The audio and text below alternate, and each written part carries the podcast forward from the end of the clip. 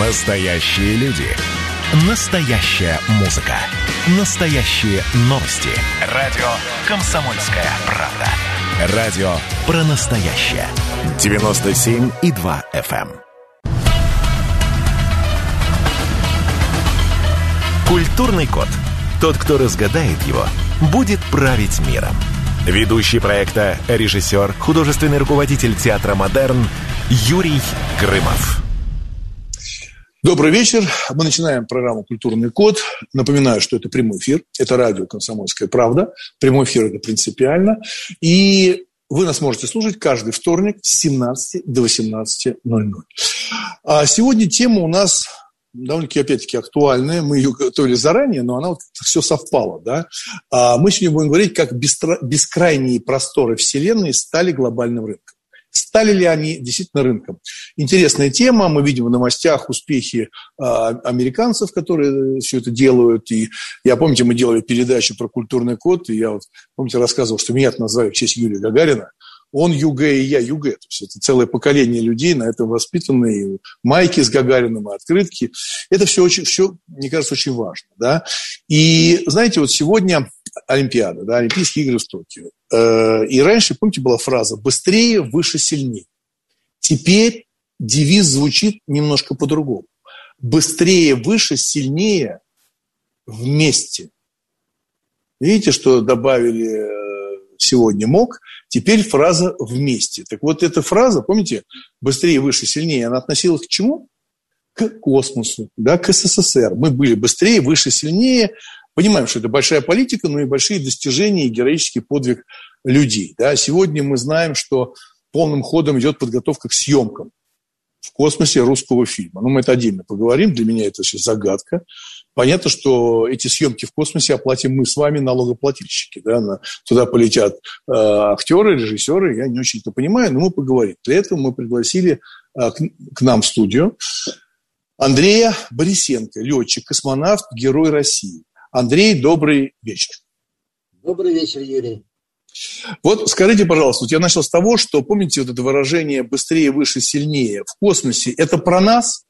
вот быстрее, выше и сильнее в 2021 году, это мы быстрее, выше, сильнее, или это они?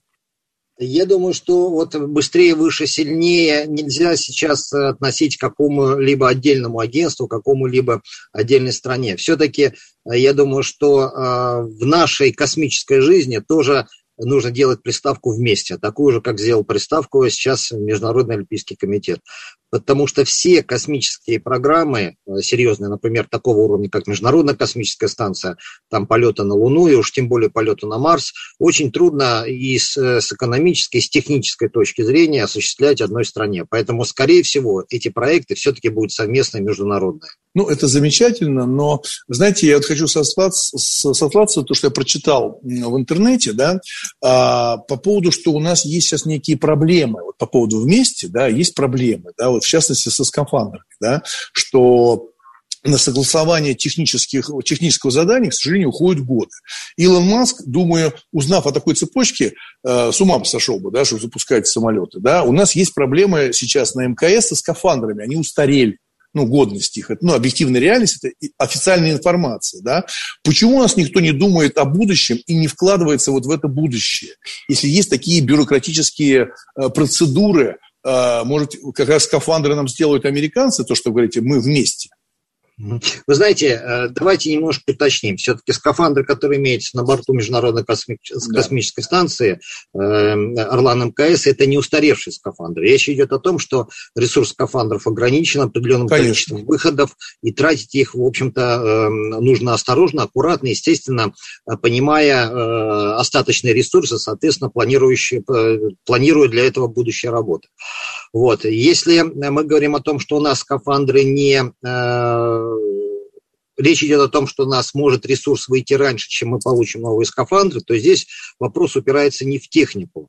И, на мой взгляд, даже в меньшей степени в экономику. Здесь вопрос упирается скорее в менеджмент, э, в те решения, которые должны были принимать люди, которые отвечают за это, но по каким-то э, по каким-то причинам они эти решения либо не принимали, либо э, оттягивали. Вот. Ну, здесь, вы знаете, наверное, все-таки это скорее играет человеческий фактор. Ну, мне сейчас не хотелось бы переводить наш разговор на общие эм, такие общие технико-экономические проблемы, которые существуют не только в космической отрасли, а существуют, к сожалению, у нас сейчас везде. У нас может не, просто вы сказали, да, вы сказали про «мы», я просто почему перевел и вспомнил про скафандры.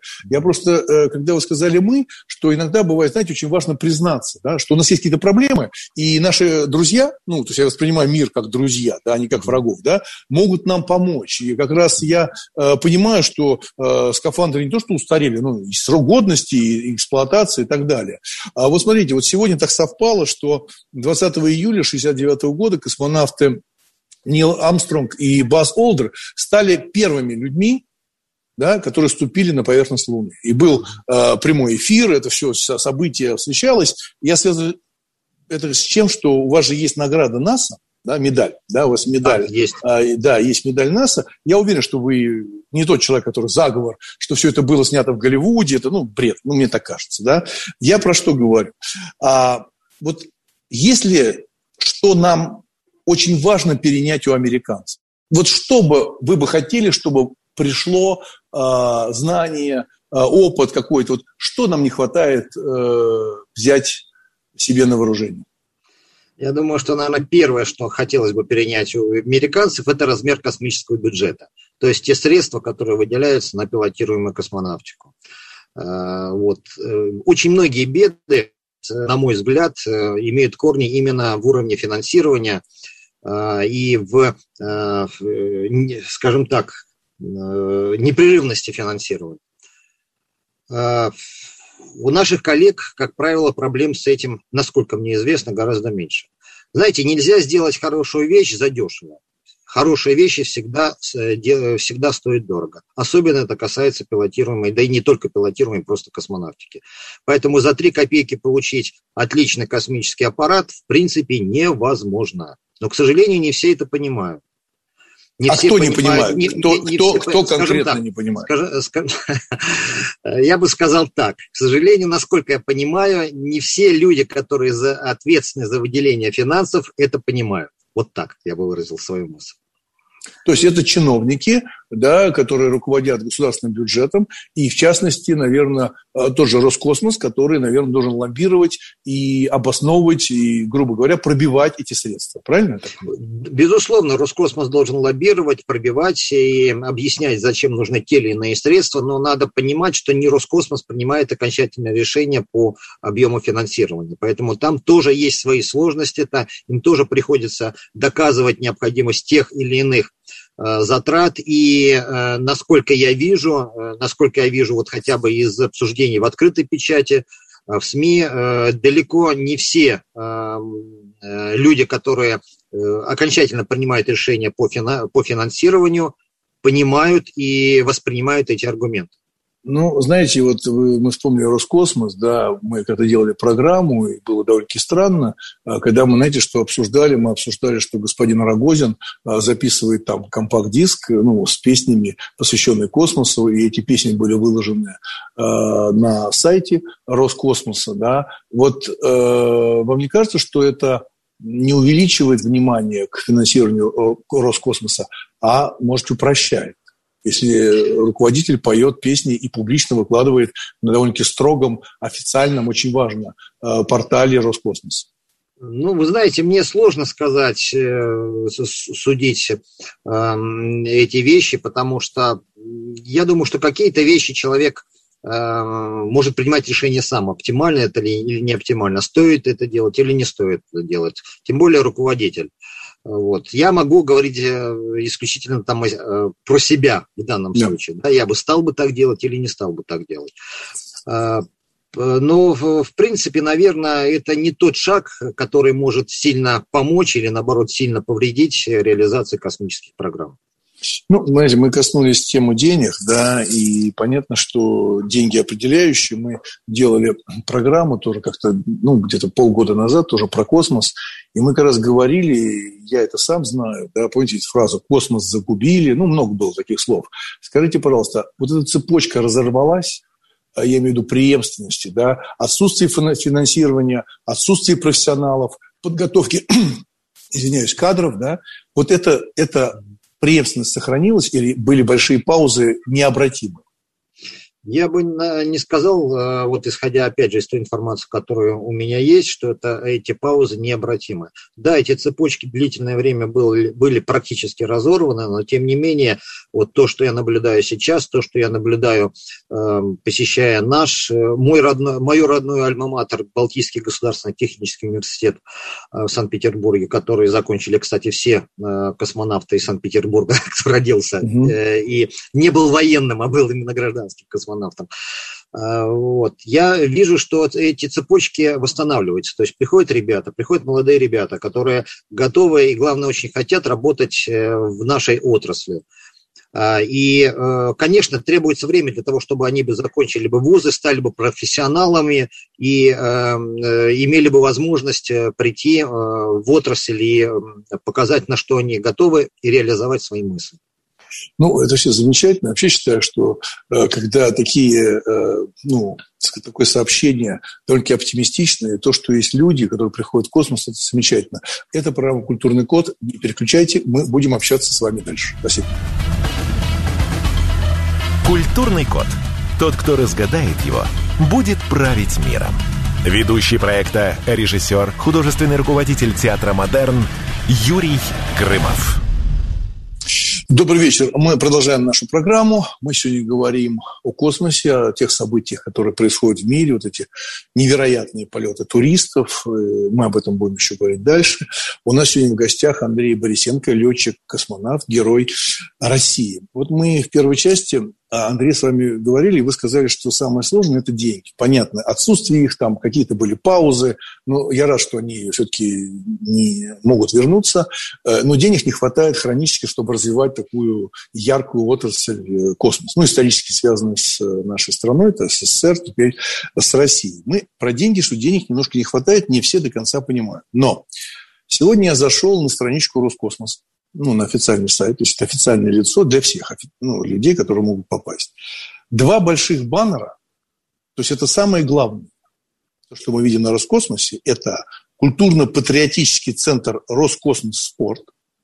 И второй баннер – это кино, которое снимает, собирается снимать э, Роскосмос, по всей видимости, э, на борту. Да, то есть в реальном пространстве, так сказать, не какие-то имитации, да, о космосе, Э, которые были очень важны и в мире, и в России были прекрасные фильмы о космосе. Но в натуре люди полетят, проходят всевозможные сейчас испытания, свои там, здоровье и так далее. Значит, получается так, Андрей, на кино деньги есть, чтобы снять его в космосе. Знаете, наверное, на этот вопрос э, лично мне ответить очень сложно, потому что я, если, как любой космонавт, который побывал на Международной космической станции, мы, я очень хорошо понимаю условия, э, которые там существуют. Э, насколько они будут отвечать тем условиям, которые необходимы для профессиональной съемки внутри станции, вопрос... Не будет. Я, Нет, я, я, я, я, да, я, я, я не, не профессионал от кино. Я не летал в космос, я э, снимаю кино, ставлю спектакли. Я это с трудом понимаю, зачем. Ну, я не космонавт, но я, да. э, у меня бурная фантазия, я видел э, и фильмы, и читал книги. Я не очень понимаю, да, э, это же все равно связано с затратами, не говоря уже о рисках. Да, да. Я, я говорю про людей, я говорю про людей, ну, могут люди пси, психологически это не выдержать, и все равно подготовка таких, э, так сказать, космонавтов, да, прекрасный Юлия Пересильд, великолепная актриса, там, э, режиссер Клим э, Шипенько, то есть как бы это все важно, но на это же тоже нужны деньги. Вы понимаете, все равно это деньги. Я, я, это, я это понимаю, я это понимаю, это не только нужны деньги, это в данном случае использовались полетные возможности, которые, э, на которые планировались профессиональные космонавты для приема э, обеспечения модуля наука. Вот. Но, тем не менее, было принято решение. Но, опять же, э, вы знаете, мне сложно оценивать, наверное, э, э, скажем так, правильность или неправильность этого решения. Конечно, Хорошо, я согласен. Как, профессиональному космонавту я могу сказать, что у меня вызывает, вызывает сожаление, что места, которые должны были эм, занять профессиональные космонавты, в том числе молодые, для которых это был бы первый космический полет, первый опыт, значит, они э, не полетят на этих местах. С учетом того, что количество полетных возможностей, количество мест ограничено, э, мне не кажется, что это оптималь... решение э, было оптимальным. Да, э, я понимаю, но вот смотрите, понятно, допустим, деньги они на это нашли. Ну, то, что мы говорим, отсутствие денег, на это деньги нашли. Все, отодвинули, хорошо.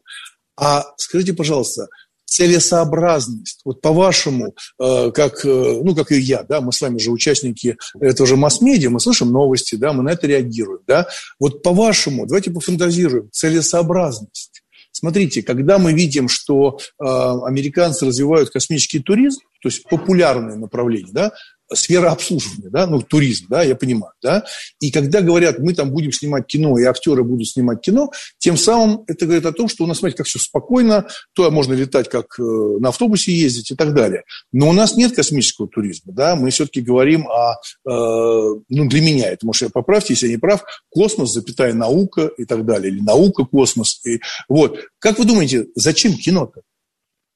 Ну, вы знаете, опять же, этот вопрос, наверное, э, мне сложно отвечать, потому что я кино, к миру кино не имею, в общем-то, никакого отношения. Но хотя... вы зритель, вы зритель, вы зритель. Ну, я на самом деле не только зритель, я еще и снимал, снимался, если я правильно помню, елки 5 или елки 6, как раз в рамках э, съемок, бортовых съемок. Там есть такой маленький сюжет, где эм, э, я там снимался в качестве такого актера. Маленькая, маленькая роль, но со словами. Поэтому для меня лично, вот мне, э, я не вижу ничего нового в том, что на борту будут проводиться съемки. Более того, на самом деле съемки, специальные съемки на борту космического корабля были проведены давным-давно, впервые в истории. Это был, если я правильно помню, 81 80 или 81 год, и фильм назывался «Возвращение с орбиты». Там целый эпизод специально снимался на борту станции, по-моему, «Салют-6» еще тогда летала, угу. по специальному сценарию. То есть это э, нельзя сказать, что это какой-то прорыв приоритет э, в киноискусстве. Понятно. А, ну, хорошо, смотрите, мы тронули э, эту тему все-таки вот этого полета космонавтов, подготовки, да. Вот э, вы летчик-космонавт Российской Федерации. У вас заслуги, награды, заслуги перед Отечеством четвертой степени, ну, множество других наград. Да? С чем самым невероятным, прям вот невероятным вы сталкивались в космическом пространстве. Вот самое невероятное, ну, курьезное или, или, или страшное, или мистическое. Вот самое невероятное, что вы испытали там на борту? Ну, вы знаете, сам, сам космический полет можно отнести к категории самое невероятное, потому что те, э, те ощущения, которые испытывает человек на борту, они действительно невероятные. Это и чистая невесомость, как мы говорим, настоящая невесомость, которую невозможно получить на Земле, смоделировать на Земле. Это и просто фантастический вид Земли из космоса э, с этой высоты и э, не только Земли, но и самого космического пространства, особенно из-за обзорного купола наших коллег, американских коллег под названием «Купола». Это просто шикарнейшие вещи, которые действительно невероятны.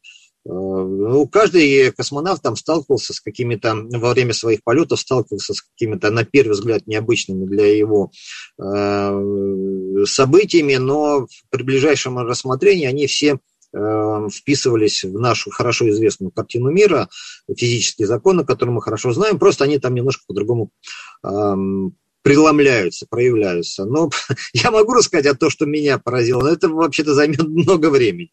Не-не, мы, мы, можно же коротко, просто самое, самое интересное, это же все-таки из первых уст. Хорошо, самое я, вот, э, то, с чем столкнулся я, э, с, таким, с тем явлением, которое я в дальнейшем назвал э, лунный зайчик. Это тогда, когда в лунную ночь на темной стороне Луны мы пролетали, извините, Земли пролегала наша орбита, мы летели, и я увидел внизу большое, достаточно большое, такое, может быть, не, не очень яркое пятно на поверхности Земли, но видимое глазом, ощутимое с глазом, когда я прикинул размеры этого пятна, на взгляд, я понял, что оно имеет в диаметре порядка 500 километров, может быть, даже побольше. И это было совершенно непонятное явление. Непонятно, то ли это мне кажется, то ли это, э, значит, моя фантазия разыгралась, то ли это действительно что-то интересное, необычное и, может быть, даже проявление земных цивилизаций. Но потом при рассмотрении, при анализе ситуации оказалось, что гораздо проще. Это просто было без, э, хорошо, э, хорошо освещенная Луна, было полнолуние, чистая атмосфера, и настолько э, хорошо отражался солнечный свет от Луны, что он на Земле формировался вот такой, такое светлое пятно от нашего естественного спутника, которое на, потом воспринималось вот как такое, э, как след от прожектора гигантских размеров, на, если смотреть это с высоты 400 километров. Да. Э, да, я думаю, что это, ну, во-первых, я прекрасно понимаю, что это замкнутое пространство, вы один, темнота, космос, луч света. Вдвоем, мы были вдвоем на борту. Вдвоем, да, но я представляю себе, почему это вдвоем видите, да, то есть как бы вперед думаешь, это я один сошел с ума, а оказывается да. кто-то другой. Помните, как в том э, прекрасном мультфильме «Простоквашино», что это гриппом только вместе болеют. Вот, смотрите, вот такой вопрос, вот я говорю вот о странностях, а вот какие странности Э, вы сталкивались в, э, ну, в отрасли космической, вот в космической отрасли, есть ли какие-то странности, которые вас удивляли? Ну, это бюрократические или какие-то курьезы э, временные, да, СССР ушло, э, Россия появилась, вот какие-то курьезы есть вот эти э, в отрасли, которые вас тоже удивляют, как вот зайчик большой от Луны? Э, ну, это, скажем так, это не столько курьезы, сколько действительно меня тоже неприятно удивляет, удивляло с самого начала, когда я только пришел в отрасль э, в далеком 89 году и по-прежнему удивляет и сейчас, это вот действительно та бюрократическая, э, бюрократическая схема принятия с точки зрения технической совершенно очевидных решений. Когда нужно утвердить одно, нужно утвердить другое, за, каждый утверждающий несет за это свою долю ответственности, не каждому хочется нести эту долю ответственности, потому что а вдруг потом будет что-то не так. А, и так далее. То есть современно, современно э, Сергея Павловича Королева, к сожалению, все это обросло очень избыточной, на мой взгляд, избыточным бюрократизмом принятия решений. И в том числе это выливается и в то, что вот и скафандры мы не можем вовремя заказать, потому что требуется большое количество согласований, и какие-то необходимые для, для нас, для космонавтов, изменения провести оперативно там в конструкцию или э, в какие-то алгоритмы. Все это требует, к сожалению, гораздо больше времени, чем хотелось и на самом деле, чем нужно. Кстати, это такая же беда и у наших зарубежных коллег. А, большое спасибо, Андрей Борисенко, летчик-космонавт, Герой России. Большое спасибо, что мы с вами пообщались, так сказать, из первых уст, поговорили о том, что сегодня актуально изучить э, всех телевизоров из интернета про успехи космоса э, не только американского, но и российского. Спасибо. Маленькая пауза. Культурный код. Тот, кто разгадает его, будет править миром. Ведущий проекта, режиссер, художественный руководитель театра «Модерн» Юрий Грымов. Добрый вечер. Мы продолжаем программу «Культурный код». Напоминаю, что это прямой эфир «Комсомольская правда». Слушать вы нас можете каждый вторник с 17 до 18.00.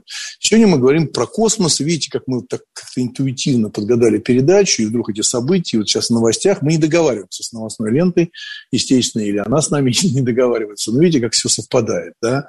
А, в первой части у нас был Андрей Борисенко, летчик-космонавт, герой России. Мы говорили об отрасли о том, что зачем это кино, кто будет за это кино платить, какие разрывы финансовые. Видите, он пожаловался о том, что с деньгами не очень хорошо бывает, но есть э, все-таки оптимизм, что приходит молодежь, и это тоже очень важно. Я считаю, что это замечательно, что люди приходят в эту сложную, абсолютно романтическую, трудную профессию. А во второй части мы пригласили Андрея Ионин, Ионина, кандидата технических наук, эксперт космонавтики, член-корреспондент Российской Академии Космонавтики. Андрей, добрый вечер. Добрый вечер. Вот хочу зацепиться за новость, которую мы сейчас слышали. Ну чего, получается, очевидно, что сегодня миллиардеры делят космос. Они уже становятся глобальным рынком, да, космос. Это глобальный рынок. А что дальше? Да, вот, что будет происходить? Ну, если, знаете, шутить на эту тему, ну, или просто рассуждать по опыту, они сейчас делят рынок. Да, космический рынок этого туризма, сфера услуг. Наверное, должен появиться дешевый, некачественный перевозчик. Ну, в лице, может быть, хочу пошутить Китая, но они тоже молодцы ребята, тоже догоняют космос. А, вот что происходит, да? А, это что, действительно миллиардеры делят космос? Ну, ну я рынок. думаю, э, просто это связано, конечно, с тем, что космос это все равно не дешевое удовольствие, это большие инвестиции, вот, и поэтому позволить э, эти инвестиции довести проекты до ума, ну, нужны большие собственные средства, потому что есть некая иллюзия, что государство, так сказать, помогает частному космосу, оно действительно помогает в Соединенных Штатах, но точно не деньгами. То есть вот люди вкладывают деньги свои, деньги большие, вот, и Маск вкладывал в SpaceX свои собственные средства, и Брэнсон на первом этапе вкладывал в компанию Virgin Galactic, ну и Безос э, вкладывал и продолжает вкладывать. Ну, э, понятно, что денег у них много, особенно у Безоса, он самый богатый человек мира, вот, э, и он обещал несколько лет назад вкладывать по миллиарду собственных денег в космос – а, вот. Я думаю, он это обещание выполняет, но для, у него не убудет. Вот, его За, не, не, зачем, Андрей, Андрей, зачем? Зачем? А... Неужели, э, неужели туризм? Вот я же тоже э, способен причины и следствия да, соединять. Вот смотрите. А, нет, вот все полет... эти люди вкладывают да. из разных соображений. Да? Вот Маск, у него все-таки состояние изначально было не такое большое, он в космос и в Теслу вкладывал ну, для того, чтобы развивать здесь огромные бизнесы. Да? и он одно время там с Безосом соревновался, кто из них там самый богатый человек. То есть это бизнес, а, вот, он его развивает очень стратегически, мыслит, а, это не только ракеты многоразовые, да, это уже в первую очередь космический интернет, ну и вот будущие его проекты связаны там с новыми большими ракетами, полетом на Марс, да, то есть это целая большая стратегия, рассчитанная на десятилетия вперед, он ее реализует уже 20 лет, я думаю, лет на 20 у него еще вперед все расписано. А, для Брэнсона это, ну, наверное, многие представляют, что это за человек. Это такой абсолютно безбашенный человек, вот, а, которому интересно, такой гениальный маркетолог. Вот для него это был новый интересный бизнес, а, у него группа компаний Virgin, вот он сюда вложил, он этот проект развернул, довел его до капитализации 10 миллиардов долларов – ну и на мой, вот по моей информации, он уже давно там не мажоритарный акционер, он просто такой фронтмен, лицо этого проекта. Безос, э, других соображений, да, человек создал огромную корпорацию Amazon с капитализацией уже больше двух триллионов долларов, а сейчас мы знаем, вот буквально там за две недели до полета он покинул пост директора Amazon, да, и теперь решил заниматься тем делом, которое интересно. Он так говорит, по крайней мере, можно ему верить, можно нет, я верю что он космосом, э, космос любил с детства, все время о нем мечтал, но вот вынужден был большую часть жизни потратить на то, чтобы создать компанию Amazon. Да, вот. Андрей, но вы сказали, вы сказали, мне кажется, ключевое слово, вы сказали маркетолог, слышали, да, вот вы сами сказали. И Это там, про Брэнсона то, Да, да, да, про, ну я про, я про него, да, я прекрасно понимаю, что когда он занимался э, и возглавлял звукозаписывающие компании, да, то есть я понимал, что это такое. Понятно, что сегодня мировой рынок музыки теряет убытки, постоянные убытки, и совсем недавно Э, более 150 великих музыкантов мира, э, включая там и тот же Led Zeppelin, и там масса людей, фамилии, там Боб Дилан, пишут о том, что крушение. То есть идет крушение, они получают неправильные авторские и так далее. Да? Мы все прекрасно понимаем. Не кажется ли вам, когда вы сказали про Маска да, и про Теслу, про большое, и сказали слово «большой бизнес», но давайте будем уж честно, я, я считаю, что Э, Алан Маск и вся эта Тесла, если вы посмотрите на доходы Тесла, ну, на, на количество проданных машин, да, вы удивитесь, что это очень мало. Ну, что это вообще не, не очень бизнес. Но когда мы надуваем щеки и начинаем говорить, что мы крутые, у нас Тесла летает по орбите, да, что мы строим космические корабли, увеличивается количество людей, которые покупают акции. И в этом бизнес. Нет? Вы правы, но это общая история, она касается вовсе не космоса.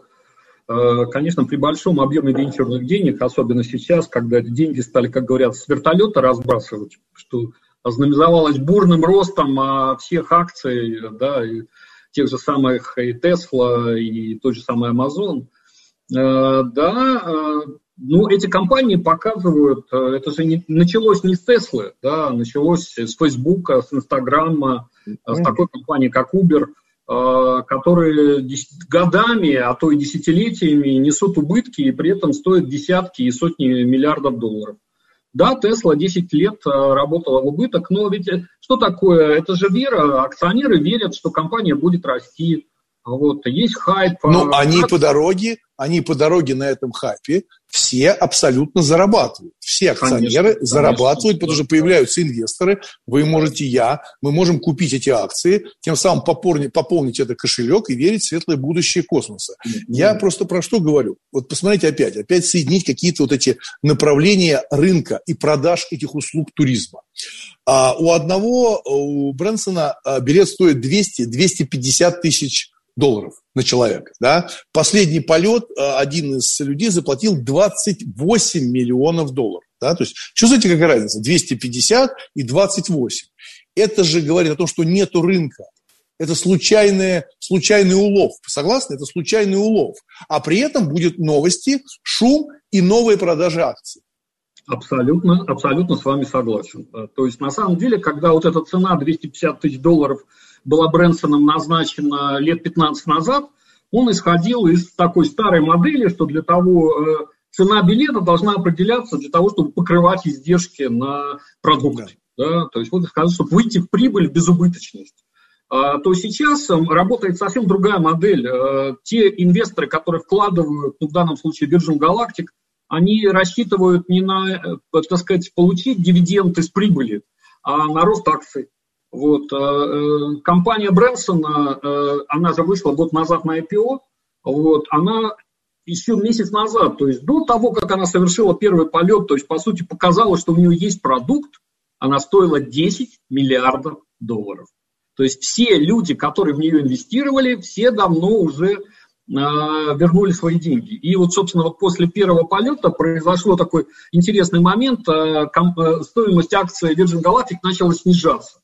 Вот, но потому что люди стали фиксировать прибыль. То есть это абсолютно такое бизнесовое поведение, как на обычном финансовом рынке. Люди подняли цену акций там, за последние полгода там, э, на 50-60%, а потом, э, после того, как событие состоялось, они зафиксировали свою прибыль. Да, это вот стал, то есть космос э, стал не, том, не тем рынком, как вот в таком стандартном понимании пришел, купил, да, а люди зарабатывают уже не на операционных доходах, а на росте стоимости акций.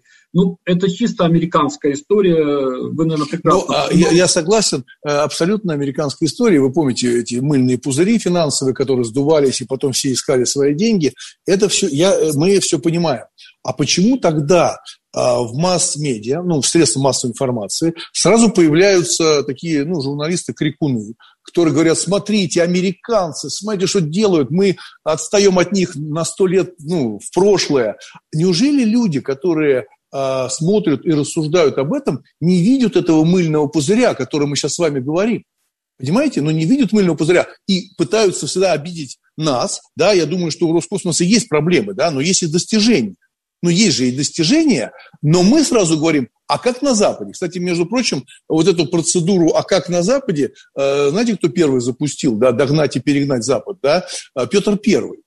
Петр Первый, я просто ставлю себя в модерный спектакль Петр Первый, и я понимаю, что тот запустил этот момент, э, так сказать, момент догнать и перегнать. Да? И сейчас люди кричат, не разобравшись, что все-таки этот абсолютно космический, но, может быть, это мыльный пузырь, и как он будет работать на науку, да, и э, сколько у людей, у, у нас, у кого-то, да, появится, так сказать, этот комплекс, а мы не можем летать в космос, как э, на автобусе ездит там Жулебина.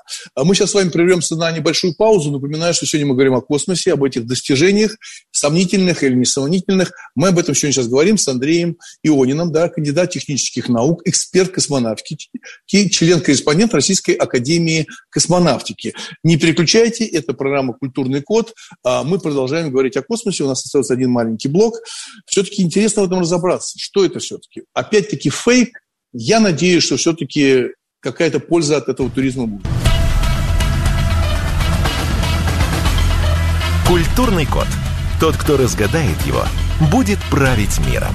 Ведущий проекта, режиссер, художественный руководитель театра «Модерн» Юрий Грымов. Э, добрый вечер. Мы продолжаем программу «Культурный код». Говорим сегодня про космос, эти новости, опять события, космический туризм. А вот во второй части, в заключительной части уже нашей программы у нас в гостях Андрей Ионин, член-корреспондент Российской Академии космонавтики. Вот, а, Андрей, вы видели прямую трансляцию, как сегодня случился этот полет? Нет, я не смотрю. Я в своей жизни насмотрелся на реальные пуски ракет, поэтому по онлайну я не смотрю. Тогда я вам расскажу и нашим радиослушателям, которые, может, не видели, знаете, меня что поразило? Все вот эти, ну, космонавты, они же туристы за большие деньги, они все смеялись. Когда они летели, они все смеялись, грубо говоря, ржали, кричали «Вау!», как на аттракционе, понимаете, как на аттракционе. Я думаю, что они смеялись еще над тем, что они понимают, что происходит, да. У них растут акции, ну, то, что мы говорили, что это абсолютно разводилово для продажи акций и так далее. Но вот смотрите, а, некоторое время назад вы делали прогноз относительно покупки американских, американцами наших двигателей, да, РД-180, да. На сегодняшний день насколько я опять сведущ во всех этих вещах, я что-то читал, да, а американцы не хотели покупать, да, вот это энергомашевский ну, то, производитель. Американцы покупают наши двигатели. Это так? Ну, продолжают покупать. Ну, одна из компаний, там было два покупателя, это, это сказать, Lockheed и э, компания Orbital Science.